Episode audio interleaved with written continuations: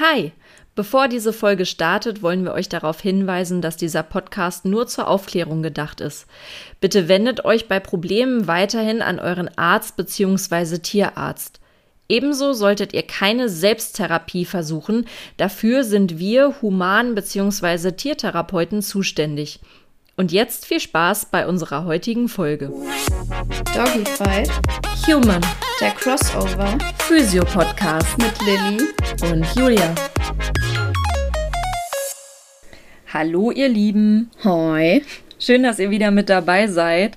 Wir haben letztes Mal schon angekündigt, es geht heute nochmal um Hand und Pfote, da der Mensch da ein bisschen, ja, anders aufgebaut ist sozusagen, beziehungsweise ja nicht permanent, Gott sei Dank, sehr komisch aus, auf seinen Händen läuft, starte ich einmal mit ein paar, ja, pathologischen Sachen, Reizungen oder ja, Dingen, Erkrankungen, die man an der Hand so haben kann. Ich hatte letztes Mal schon von der Maushand gesprochen und im Endeffekt würde ich da jetzt schon mal mit loslegen.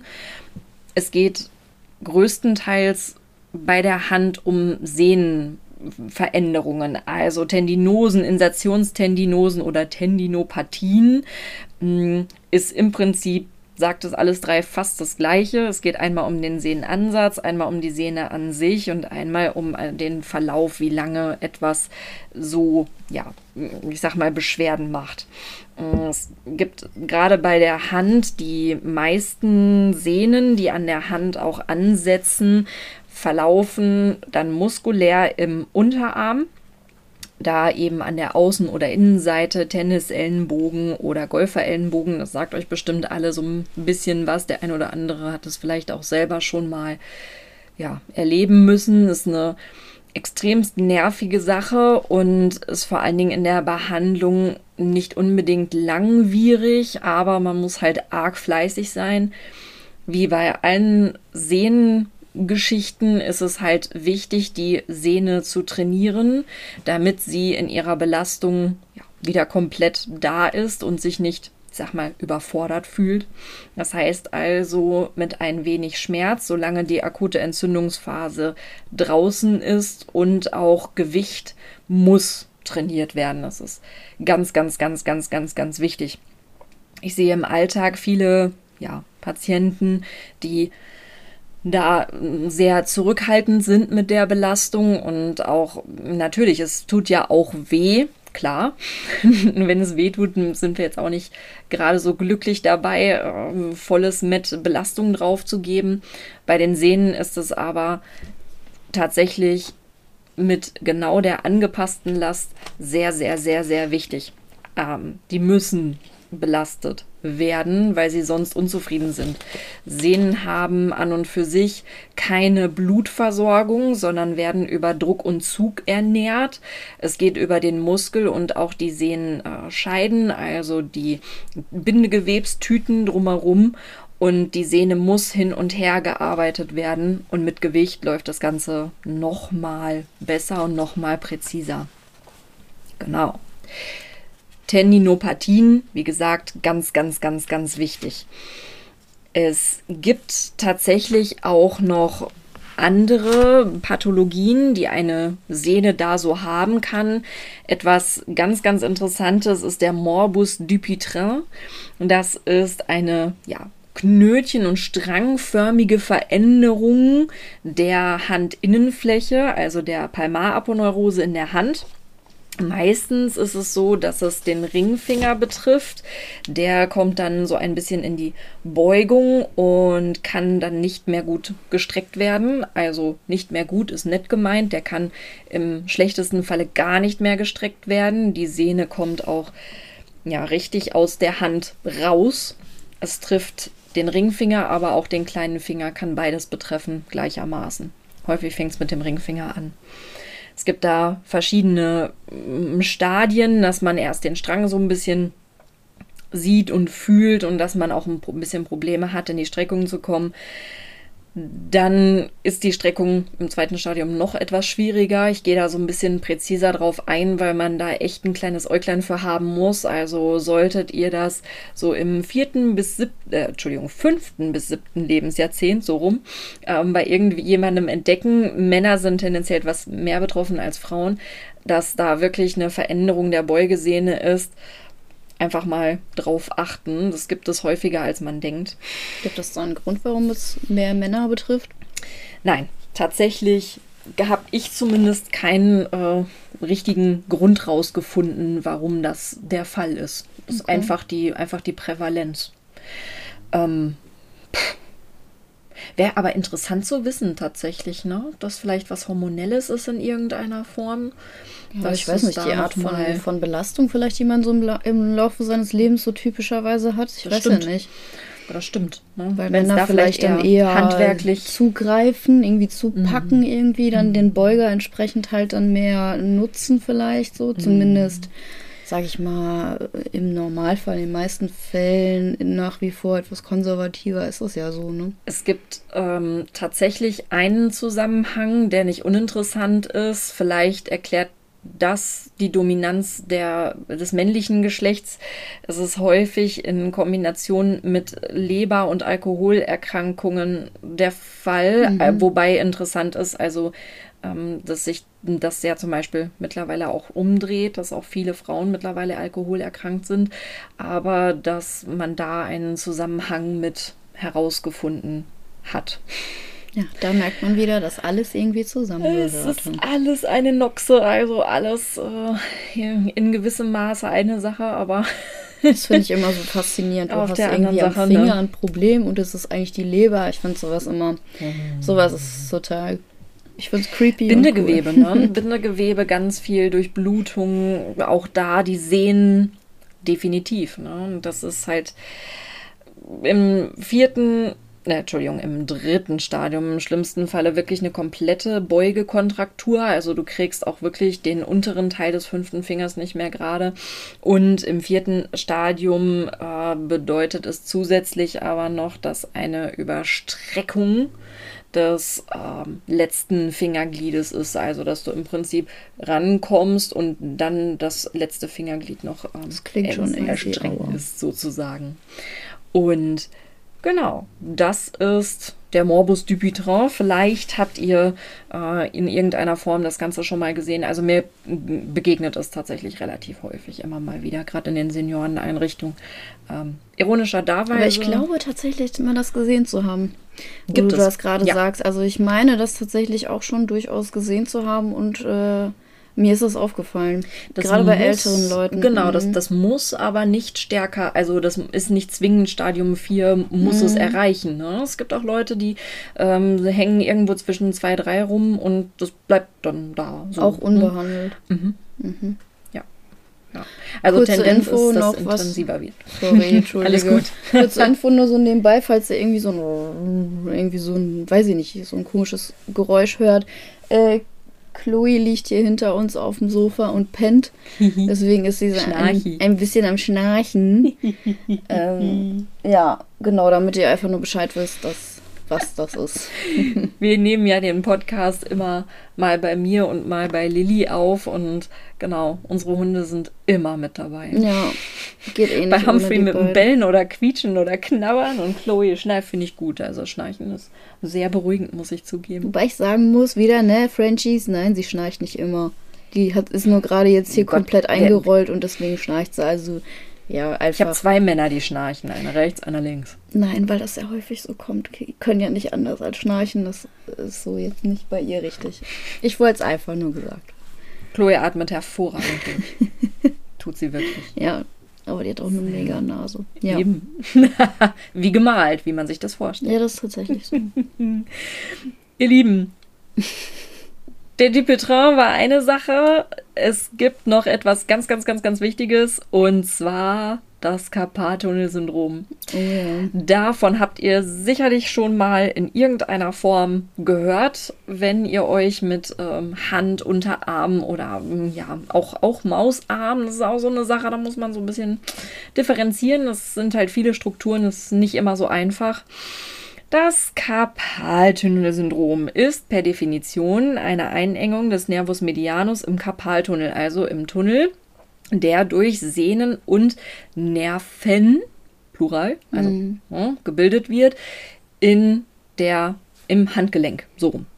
Es gibt ein Retinaculum, also ein Querband, was im Prinzip die obere Begrenzung ist und die untere Begrenzung wird gebildet durch die beiden Unterarmknochen. Ähm, dieses Karpaltunnelsyndrom ist häufig verbunden mit Gefühlsstörungen, Missempfindungen, Schmerzen, vor allen Dingen im äh, versorgten Gebiet des Nervus, Nervus medianus, mein Gott, Palmarer Daumen, Zeige- und Mittelfinger sowie die radiale Hälfte des Ringfingers, also die Innenseite zum Daumen hin. Und- Einmal ganz kurz, Genau. Palma heißt in dem Falle, dass es quasi an der Hand Innenfläche. Also Innenfläche ist, Mhm, ne? So genau. quasi unten. Genau. Nur damit ihr Bescheid weiß, was weißt. Damit ihr Bescheid wisst, was Palmar heißt. Genau. Bei den Füßen ist es dann Facepalm und so kennt ihr bestimmt, ne? Genau, So ne? Handfläche. Ja, aber einfach damit, damit alle halt mitkommen. Palmar ist halt so gesehen von unten gesehen. Genau. Äh, genau, damit ihr einfach bei wisst. Perfekt. Heute ähm, weiß man oder mm, hat man zusammentragen können von vielen Patienten, dass die Schmerzen auch häufig in der Nacht sind. Und jetzt das aller, aller, aller, aller, allerwichtigste. Das Schmerzempfinden reduziert sich bei Bewegung der Hand. Yay! Das ist wichtig, weil manchmal, das ist jetzt die perfekte Überleitung, pass auf, manchmal ist es ja so, genau, dass Schmerzen in dem Unterarm und der Hand auch von der Halswirbelsäule kommen können. Das heißt also, in der physiotherapeutischen Diagnostik, die mitunter relativ aufwendig sein kann, ist es auch meine Aufgabe herauszufinden, ist denn, wenn auf einem Rezept Karpaltunnel draufsteht, auch wirklich Karpaltunnel schuld. In den meisten Fällen in meinem Alltag muss ich leider zugeben, nö. Also die Karpaltunnel, die wirklich Karpaltunnel waren, Beschwerden, die kriegt man mit relativ wenig Aufwand wieder supi in den Griff. Es geht halt um Bewegung fördern. Es geht genau wie bei der Sehne darum, den Nerven mit Druck und Zug zu belasten. Beim Nerven ist es noch etwas spezieller, weil den möchten wir nicht überlasten, sondern wir möchten ihn in seinem Nerventunnel hin und her bewegen lassen, weil der Nerv an sich über seine bindigewebige Hülle ernährt wird und das lässt den auf Dauer motzig werden, wenn nicht. Und deshalb ist das ein bisschen präziser und man muss das ein bisschen genauer steuern als bei der Sehne. Bei der Sehne kann man sagen, oh, gib Gas. Wenn die Entzündung raus ist, beim Nerven, ah, dem, manchmal muss man den so ein bisschen behandeln wie ein rohes Ei. Manchmal ist mehr ganz gut, manchmal ist weniger ganz gut und vor allen Dingen bei jedem Menschen sehr unterschiedlich. Deshalb frage ich meine Patienten tatsächlich auch immer und wirklich fünfmal in der Behandlung, wie ist jetzt? Was ist jetzt? Was haben Sie gespürt? Wie fühlt sich das an? Weil es gerade beim Nerven extrem wichtig ist. Mhm. Ähm, geht einfach nicht anders. Aber apropos Sehne und Entzündung, ist es denn wirklich so, dass äh, einem Karpaltunnelsyndrom die Sehnenscheidenentzündung eigentlich immer vorangeht? Zumindest äh, hört man das immer. Ich halte das immer ein bisschen für so ein Mythos, äh, Halbwahrheit. Äh, deswegen frage ich dich. Ich kann es mir so nicht vorstellen. Also ich habe da jetzt gerade keine aktuelle Evidenz für. Ich kann es mir aber nicht vorstellen, weil im Prinzip ja der Nerv das Theater macht, beziehungsweise die veränderte Gleitfähigkeit des Nerven und damit mh, bildet er ja initial erstmal ein Ödem und einen, und einen Druck. Und das kann ich mir nicht vorstellen, dass es könnte in, in Kombination vorhanden sein, sicherlich, aber es muss nicht. Nein, nein. Was ist das für eine typische Operation? Also man hört ja ganz häufig Karpaltunnelsyndrome, ich werde operiert. Was genau wird denn da mal gemacht? Meistens wird das überspannende Retinaculum, also der obere Anteil, was ich gerade sagte, etwas äh, eingeschnitten, meistens Z-förmig, damit da der Druck reduziert wird. Hm. Das ist aber auch zeitgleich das Schwierige daran. Natürlich kann ich das obere Retinaculum verändern, aber also die Idee ist ja dann, dass die Sehnen und der Nerv, die da drunter sind, einfach mehr Platz zum Bewegen haben. Per se ist es ja überhaupt nicht doof. Hm, jetzt ist es aber so, jede Operation und jeder Schnitt müssen ja wieder verheilen. Ergo, es bildet sich Narbengewebe. Hm, was eigentlich nur noch mehr drauf drückt, ne? Und das ist ja auch weniger flexibel. Und wenn und das richtig doof ist, ne, Ja. dann wirst du da achtmal operiert und dieses verdammte Narbengewebe ist hinterher zehnmal mehr als jemals Mhm. zuvor. Und das ist Käse. Mhm. Also, das ist, wenn ich Leute habe, die bereits operiert wurden, was man natürlich schon, also es kommt immer auf den Leidensdruck an, um Gottes Willen. Also es gibt Karpaltunnel, wo du dir einfach nichts verändern kannst. Na gut, okay. Ne? Dafür haben wir die Operation, dafür haben wir die Medizin. Ganz wichtig. Mm, Nur wenn du da irgendwie das achte Mal da dran warst oder ah, und, und je früher man an der Narbe schon arbeiten kann, desto besser. Also das, das hört sich jetzt vielleicht derb an, aber ja, die muss noch nicht mal richtig zu sein ich, äh, zumindest um kleine Techniken zu machen, um Gottes Willen, ich reiß die da ja nicht wieder auf, weil das ist Schwachsinn, aber kleine Lymphtechniken, kleine Kreisungen zu machen, dass die Durchblutung schon stattfindet. Und was man halt gerade bei Narben, wenn man da schon sind, auch nicht vergessen darf, nach einem halben Jahr werden die ja noch mal zugfester. Und das heißt also, nach einem halben Jahr muss der Patient oder die Patientin selber nochmal loslegen und schön die Narbe mobilisieren. Ganz, ganz wichtig. Aber das ist übrigens ein wichtiges Thema, Jo. dass ihr bitte so früh wie es geht nach einer Operation zum Physio kommt. Also bei uns ist es durchaus gang und gäbe, dass die Tierärzte auch sagen, irgendwie, ja, gehen Sie mal so in drei bis vier Wochen oder so zum Ja. Tier, also zum Physio. Ja, ist halt, ist halt blöd, ne? Weil vieles da dann einfach eigentlich schon in den Brunnen gefallen ist. Also Du kannst ja schon eine Narbenbehandlung. Menge machen. Ja, und das ist Klar. auch super wichtig. Also Narbenbehandlung, Schwellungen, all das. äh, Dadurch äh, wird die Heilung schneller gefördert. Dadurch kann der Hund jetzt in meinem Falle auch früher wieder ins Leben starten. Ja. Dadurch kommt es zu vielen Problemen halt einfach nicht, die eben Genau. sonst aufgrund der Heilung eben passieren. Deswegen äh, da ein Appell an euch und auch vielleicht auch an die Tierärzte, die hier so zuhören. Es ist durchaus sinnvoll, Post-OP auch schon, äh, also bei uns durchaus nach zwei, drei Tagen Post-OP können wir da durchaus halt schon an die Sachen rangehen. Der Physio muss dann natürlich wissen, was darf er und was nicht. Aber grundsätzlich ist das total sinnvoll und Ja. wie es ja klingt, ist es beim Menschen das Gleiche.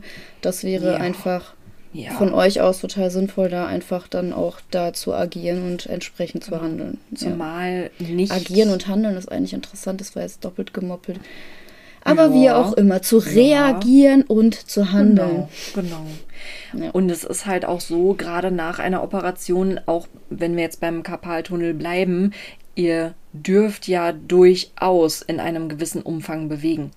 Also häufig ist es so, dass ich sofort Mini-Übungen mitgebe.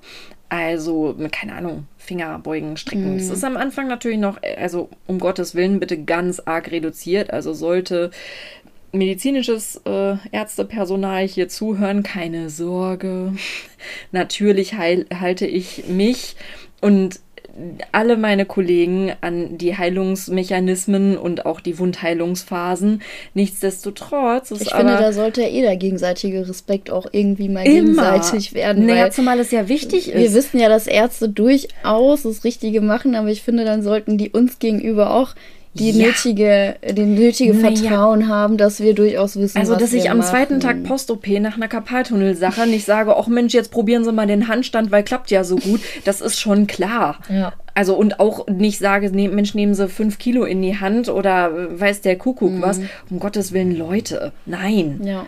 Also, da Das kommt ist ja keiner tatsächlich drauf. ein sehr, sehr wichtiges. Ding, wo wir jetzt gerade reingeschlittert sind. Nein, das, das sehr, ist sehr wichtig. wichtig. Ja, weil ich habe manchmal das Gefühl, die, denken, wir wissen nicht so richtig, was wir tun, aber tun wir durchaus. Jeder hat so sein Gebiet und das ist unseres. Und gerade für genau den Bereich, also ich muss da jetzt kurz, ich habe letzte Woche eine neue Klientin bekommen. Oh, eine jetzt- ganz süße. Nein, das, Das ist, ist ein wichtiges wichtig. Thema, das da ist auch genau das, ne? So, und diese nette Dame hat mir gesagt, sie dürfte sich nicht bewegen. Nach einer Lendenwirbelsäulenoperation. Jetzt war das eine Spinalkanaloperation und ja, die war ein bisschen heftig. Die Dame hat aber jetzt sechs Wochen post-OP das erste Mal Physiotherapie aufgeschrieben gekriegt. Gut, kann man jetzt auch so oder so sehen. Ich respektiere das, in Ordnung. War auch eine größere Sache, vollkommen okay. Mm, Und sie war jetzt der Meinung, sie käme zu uns in die Behandlung, damit sie jetzt mobilisiert würde. Und ich habe ihr gesagt, hm, stimmt, leitlinienkonform ist jetzt aber Stabilisation über Muskulatur. Ja. Ja, äh, warum ich sie, also ja, dann müsste sie ja jetzt, ich sollte sie doch jetzt anfassen und dann sollte ich mal für die Muskulatur dann das Stabilisierende machen. Und dann habe ich sie angeguckt und habe gesagt, gute Frau, ähm, Sie werden üben mit mir. Jedes Mal. 20 Minuten lang. Die fiel ja aus allen Wolken, sie dürfe sich nicht bewegen. Habe ich gesagt, okay, folgende Sache. Wo wurden Sie operiert? Wer war der operierende Arzt? Haben Sie irgendwelche Dokumente, ähm, woraus ich was dann noch zusätzlich erkennen kann? Weil das wäre mir dann halt schon wichtig. Nicht, dass es eine Besonderheit gab, das gibt es ja, weswegen sie das vielleicht wirklich nicht dürfte. Das ist ja durchaus möglich. Dann kam sie vier Tage später mit einer wunderbaren Nachbehandlungsplan DIN A4-Seite, wo drauf stand, dass sie die ersten sechs Wochen spazieren gehen, ähm, Ruhephasen, leichte Dehnübungen für die Lendenwirbelsäule, natürlich wundheilungsorientiert, klar. Mhm. Gut, das hatte sie ja alles schon nicht gemacht. Und äh, dann ab Woche 6, also in Woche 7, mh, sollte sie dann stabilisierende Übungen für ihren Rücken machen. Und ich gucke nur, ich so, ah, gucke mal. so, das heißt jetzt wie, ja, sie, äh, die Muskeln müssen aufgebaut werden. Und ich wusste, also das ist, es ist so, ich fand das so knuffig. Und Leute, das ist leitlinienkonform. Wir kennen das. Also äh, wir haben zwar in Deutschland noch nicht einheitlich, ein bisschen mit der AWMF, aber ansonsten wir haben Leitlinien. Und nach größeren Operationen, die in irgendeiner Form ähnlich sind, das, das gibt es ja alles. Das, ist, es sind Nachbehandlungsschemata. Ich bin jetzt so lange schon auch in dem Job, das ist mir schon klar. Ich lasse die jetzt nicht sofort 20 Kilo äh, irgendwie Beugesachen heben oder so. Ja, also Appell nicht nur an Und- die Tierärzte, sondern auch an die Leute. Bitte habt da auch Vertrauen, auch wenn sich das Ja. vielleicht mal ein bisschen, äh, sag ich mal, nicht überschneidet, was der Tierarzt oder der Arzt gesagt hat. Und Ja. wir, Zumal wir es ja in der- wollen das lag wirklich ja nur drin. das Beste für euch und wir wissen, was wir tun. Wenn wir uns unsicher sind, dann werden wir uns schon darum kümmern, mit dem Mediziner entsprechend mal da uns zu Und hätte ich da irgendeine Frage gehabt, um Gottes Willen, da ruft man an. Ja, Natürlich, das mache ich auch. Nur ich musste schon arg schmunzeln und ich habe sie dann gefragt und gesagt, wie möchten Sie das denn, also wie möchten Sie denn Ihre Muskulatur kräftigen, wenn Sie keine Übungen machen? Und da hast du gemerkt, da ist der Groschen gefallen. Das war sehr knuffig, weil sie da überhaupt keine Idee hatte. Sie war natürlich auch ein bisschen angsterfüllt. Sie hatte starke Schmerzen. Sie wollte die nicht wiederhaben. Aber das war echt süß, ne? Und ich habe vorher schon gesagt, das, ja, das ist leitlinienkonform, kenne ich. Ich weiß, wie die Nachbehandlung aussehen soll und wir gucken, was wir für sie daraus machen. Wie ihr Weg in der Nachbehandlung ist. Ja. Und es war leitlinienkonform, stellt euch vor. so gehört sich das. so, also kleiner Exkurs, tut mir leid an dieser Ja, Stelle, das aber ja, es ist ganz, ganz, ganz, ganz wichtig. Ne? Und wenn ihr euch unsicher seid, hey, sagt uns das, ist doch kein Ding. Ich hätte den Arzt auch angerufen, so ist jetzt nicht. Also wäre auch nicht das, das erste. Mal gewesen. Um Gottes Willen. Wenn ich mir da auch irgendwo unsicher bin, mache ich das. So.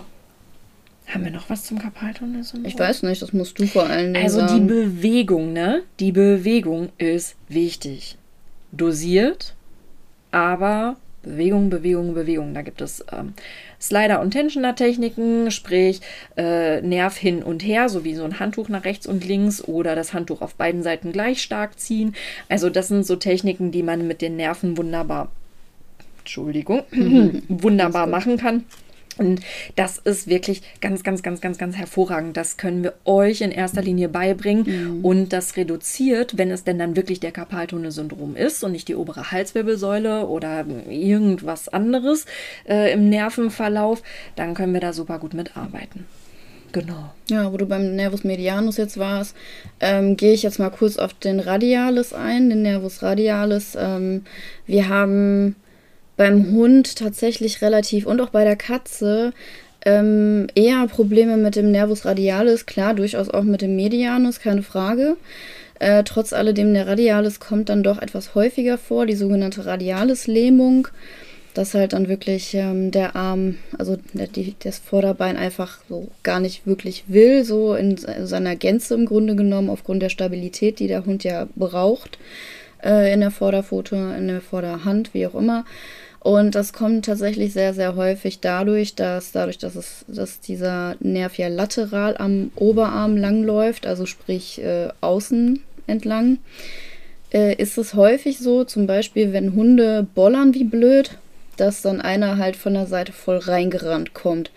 Und wenn das immer wieder mal passiert, kann das durchaus genau dazu führen, dass der Hund dann plötzlich nur noch dreibeinig läuft und das eine Bein einfach nicht so richtig will. Das kann häufig eben aufgrund dieses Nerves sein. Ebenso, was leider eher Katzen betrifft, Thema Autounfälle. Mhm. Da ist eigentlich eine radiales Lähmung so ziemlich immer dabei, ähm, weil ja, die meistens halt von lateral an einen mitkriegen, ne, wenn die ja. gerade da vorbeilaufen.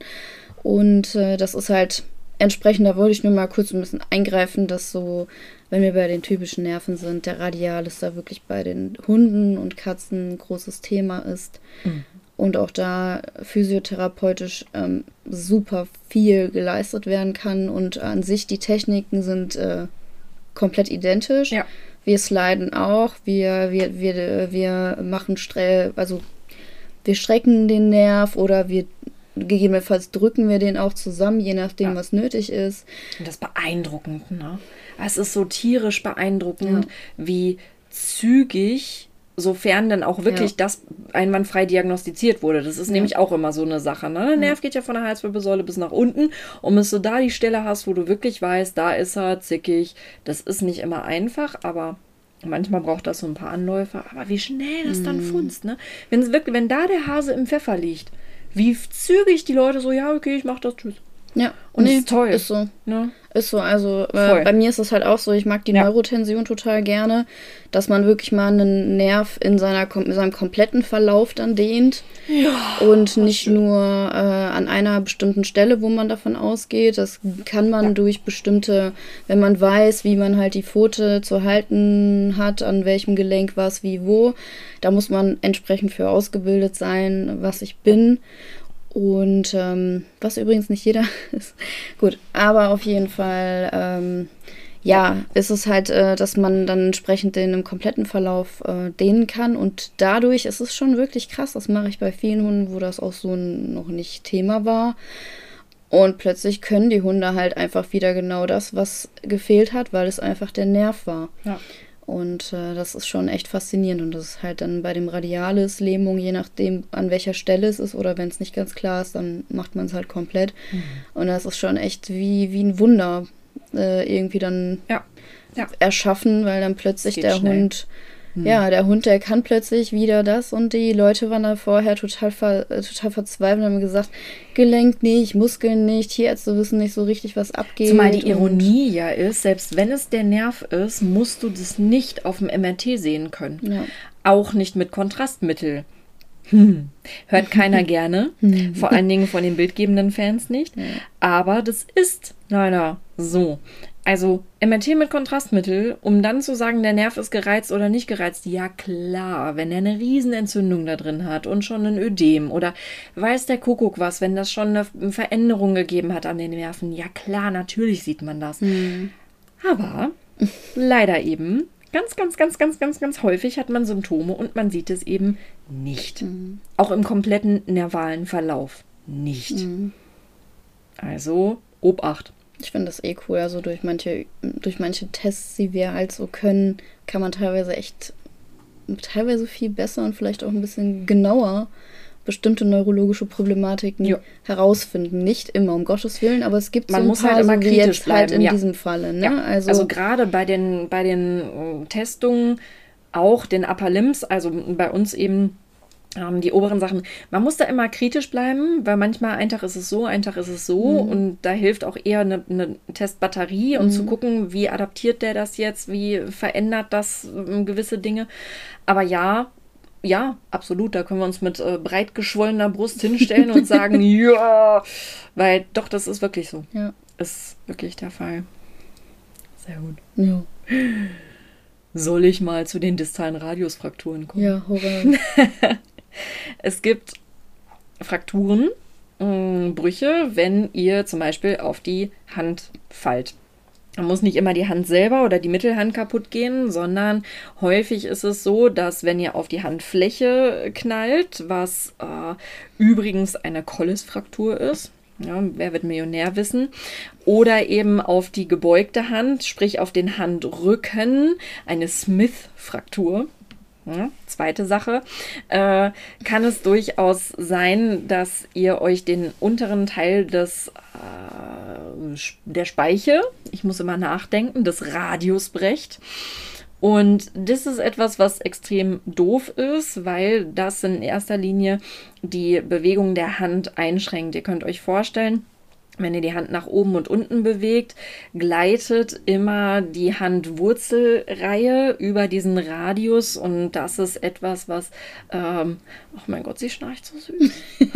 ähm, was nicht immer gut funktioniert, dementsprechend. Die ist fertig, wir waren gestern auf einer Hochzeit, die ist fertig mit der Welt. also sie war auch mit auf der ah, Hochzeit. Ah, das ist ganz wichtig, genau. ähm, es ist häufig so, diese distalen Radiusfrakturen haben wir ganz, ganz, ganz, ganz oft bei Fahrradstürzen im Moment und die heilen auch geht so, vor allen Dingen in Kombination mit Osteoporose, was jetzt gerade so die E-Bike Generation. Mhm. Ah, es ist, es ist schwierig. Es ist schwierig. Konservativ, wenn das Ganze gut steht, kann man da eine, äh, einen Gipsverband dran machen oder man nimmt Spick- bzw. Kirschnerdrähte und einen Verband. Operativ muss man sonst gucken, ob eine platte Schraube oder Platte und Schraube genommen wird. Mm, je nachdem mit einer winkelstabilen Platte und sowas halt alles. Eine ganz, ganz, ganz, ganz, ganz, ganz blöde mm, Erkrankung, die leider aber häufig bei einer distalen Radiusfraktur auftritt, ist das komplexe regionale Schmerzsyndrom, CRPS.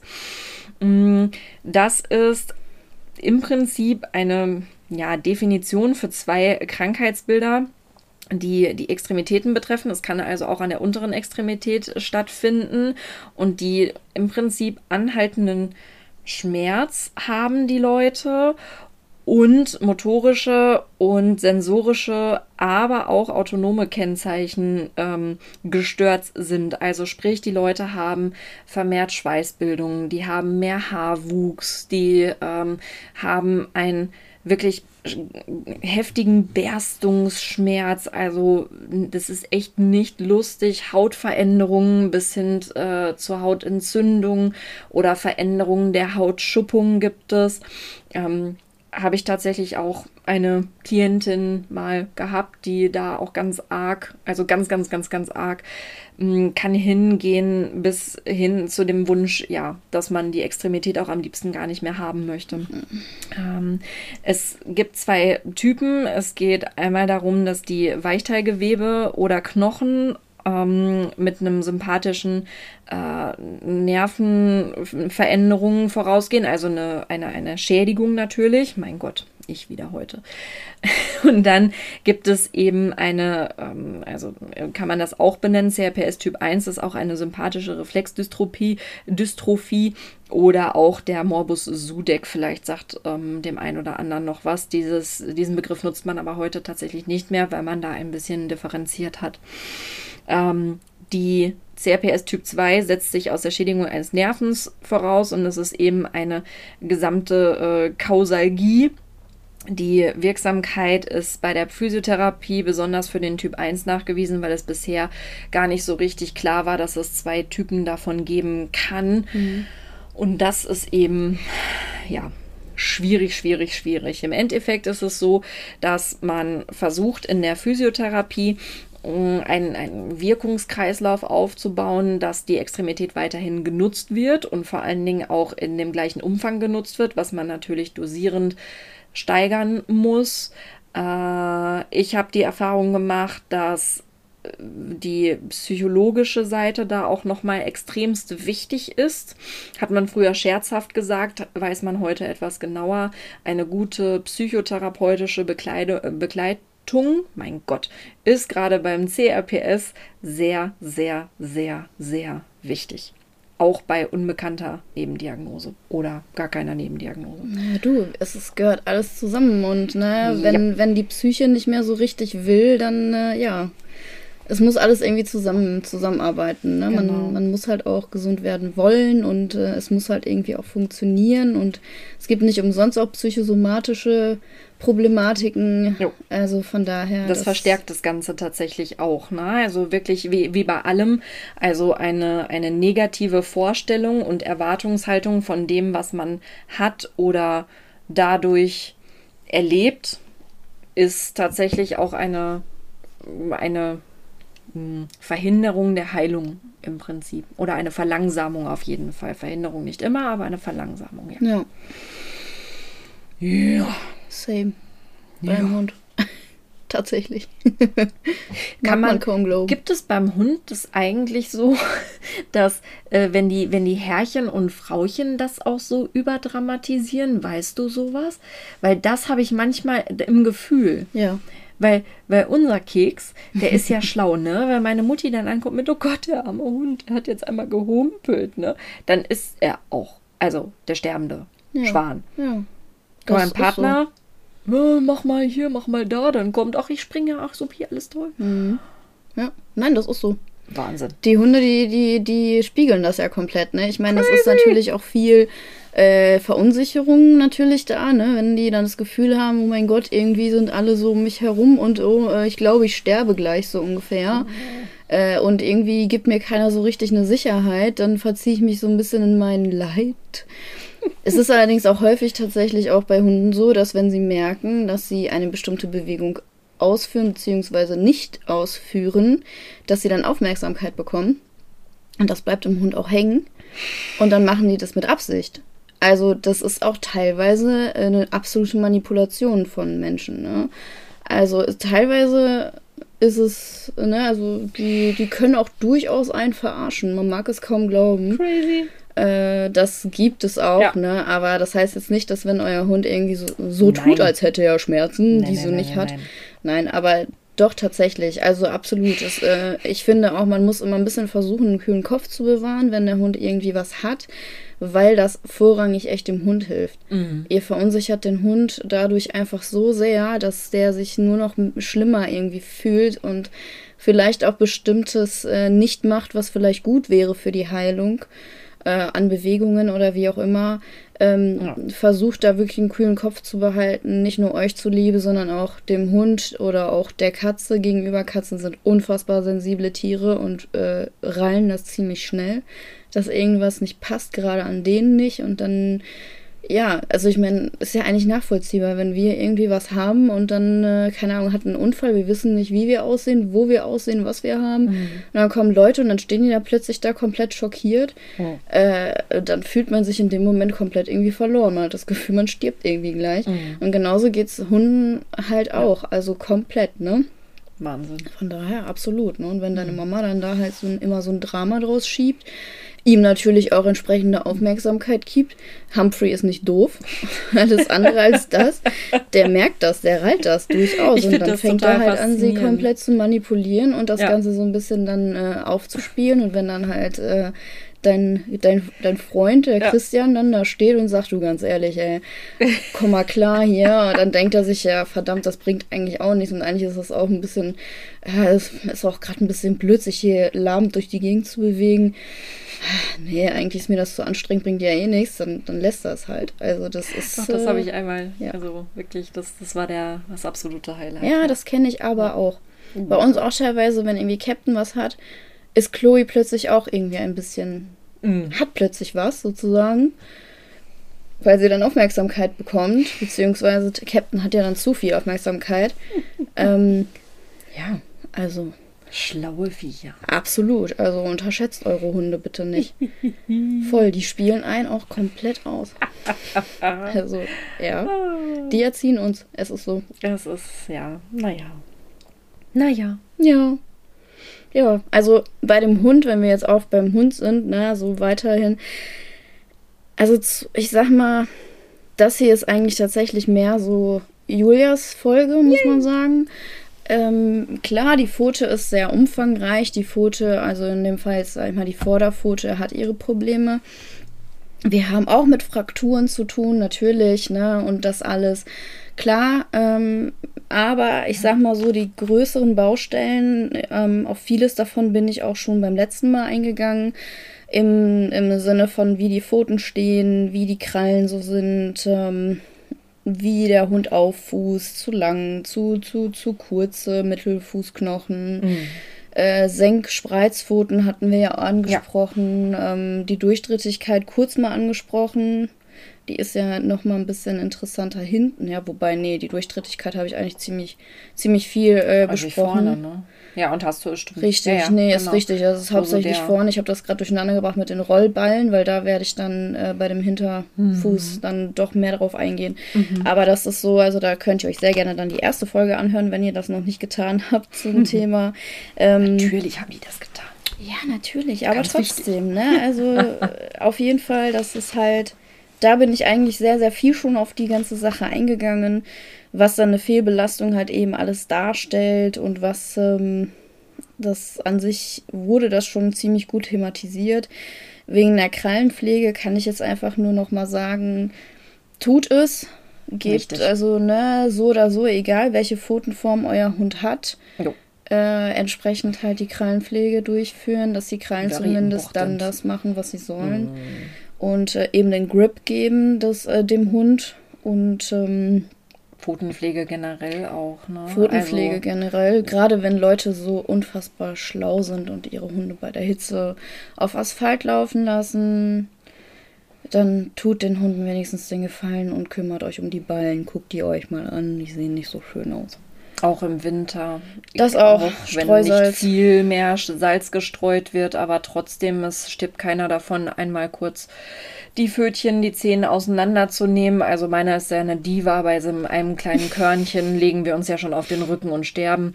Also nee, deshalb, ja, du kennst Humphrey. ja, aber genau. auch da, wenn ihr viel, wenn viel Schnee ist, wenn viel Frost ist, auch Creme, ganz wichtig. Ganz wichtig. Ja, so dass es natürlich einzieht und nicht die ganze Wohnung und auch den Hund äh, unsicher macht, weil wegglitschen oder so. Aber es gibt da tolle, tolle Aber auch da wieder nicht übertreiben, bitte. Genau, passend. Weil die Hunde brauchen durchaus auch ein bisschen Rauigkeit auf ihren Ballen, äh, damit sie sich nicht äh, an einem verletzen. Es ist wie bei der Hornhaut beim Menschen. Ja. Äh, die ist vielleicht nicht so schön anzusehen, hat aber durchaus ihren Zweck. Der jo. Körper macht das nicht umsonst, von daher... Verletzungsschutz, ne? Ihr könnt euch vorstellen, genau. wenn die Füße so weich werden wie ein Babypopo, Popo, dann ähm, ist nichts mit über Kies gehen oder sowas. Also da definitiv. Genau. Und vor allen Dingen angepasst auch. Passende Cremes und nicht ja. äh, irgendeine Bodylotion draufschmeißen, sondern Absolut. alles, alles passend, genauso wie für unsere Füße auch. Ja. ja. ja, also auch beim Streusalz. Es gibt ja mittlerweile Varianten, die nicht schlecht für die Pfoten sind. Ich jo. appelliere hiermit daran, dass es vielleicht einfach mehr Leute tun sollten wenn es nicht für die Hunde ist, dann vielleicht für die Katzen oder für das Eichhörnchen oder whatever. Die haben alle ihre Pfoten, dass die halt entsprechend dann weniger Probleme durch uns Menschen haben. Die haben schon genug Probleme. ähm, Amen. Das Wort zum Sonntag. Im wahrsten Sinne des Wortes. Ja, es ist halt Sonntag.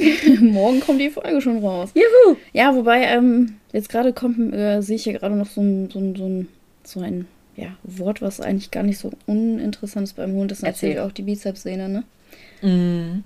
Es ist bei euch auch so Thema, dass die sich doch gerne mal so entzündet und dann macht die da so richtig äh, Halligalli und äh, In welchem Gelenk? Ist äh, das dann Ellenbogen oder Schulter? Es kommt Es geht beides an. bei uns, aber Schulter ist tatsächlich mehr. Äh, genau. Ja. Kaputt Breve gerne. Kaputt Longum kann auch sein.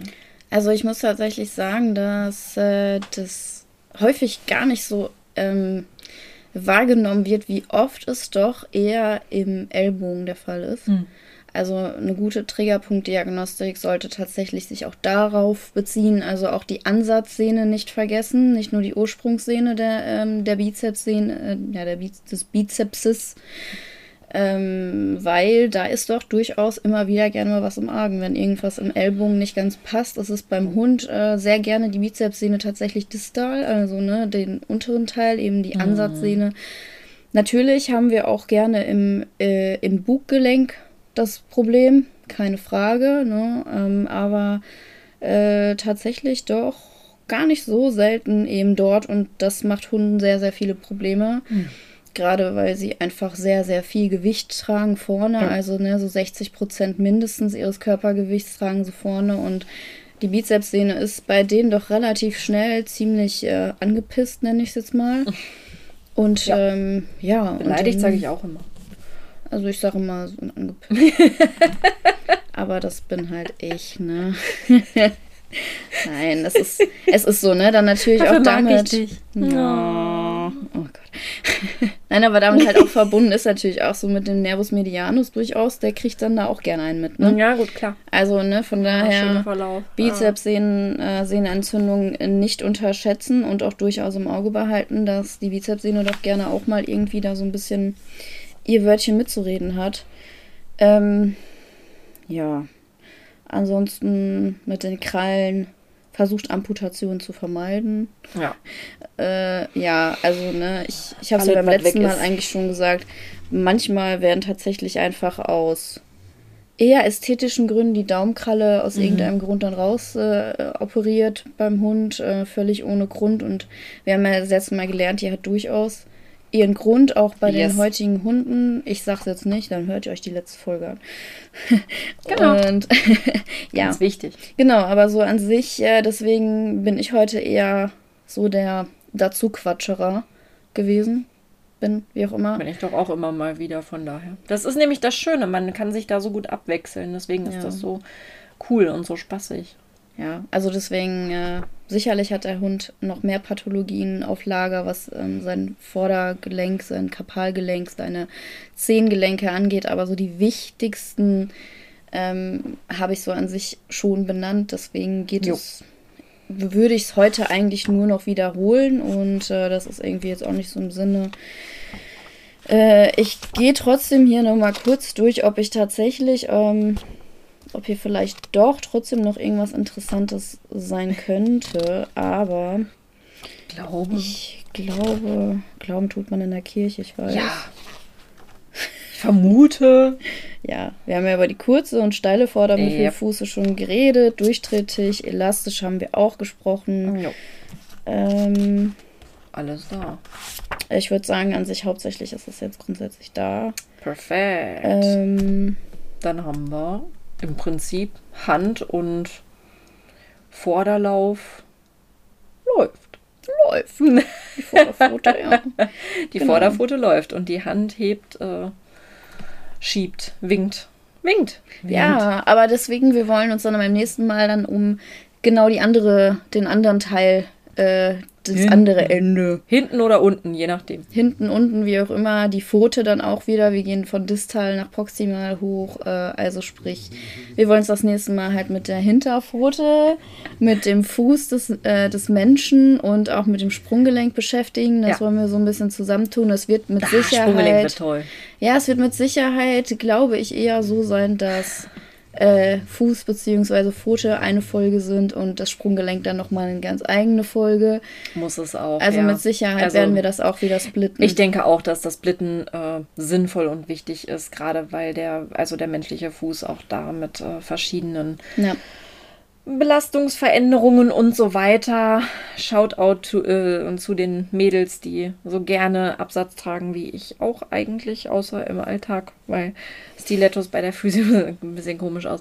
Ähm, aber ja, das ist, da gibt es so gewisse Dinge. Also bleibt interessiert, freut euch schon.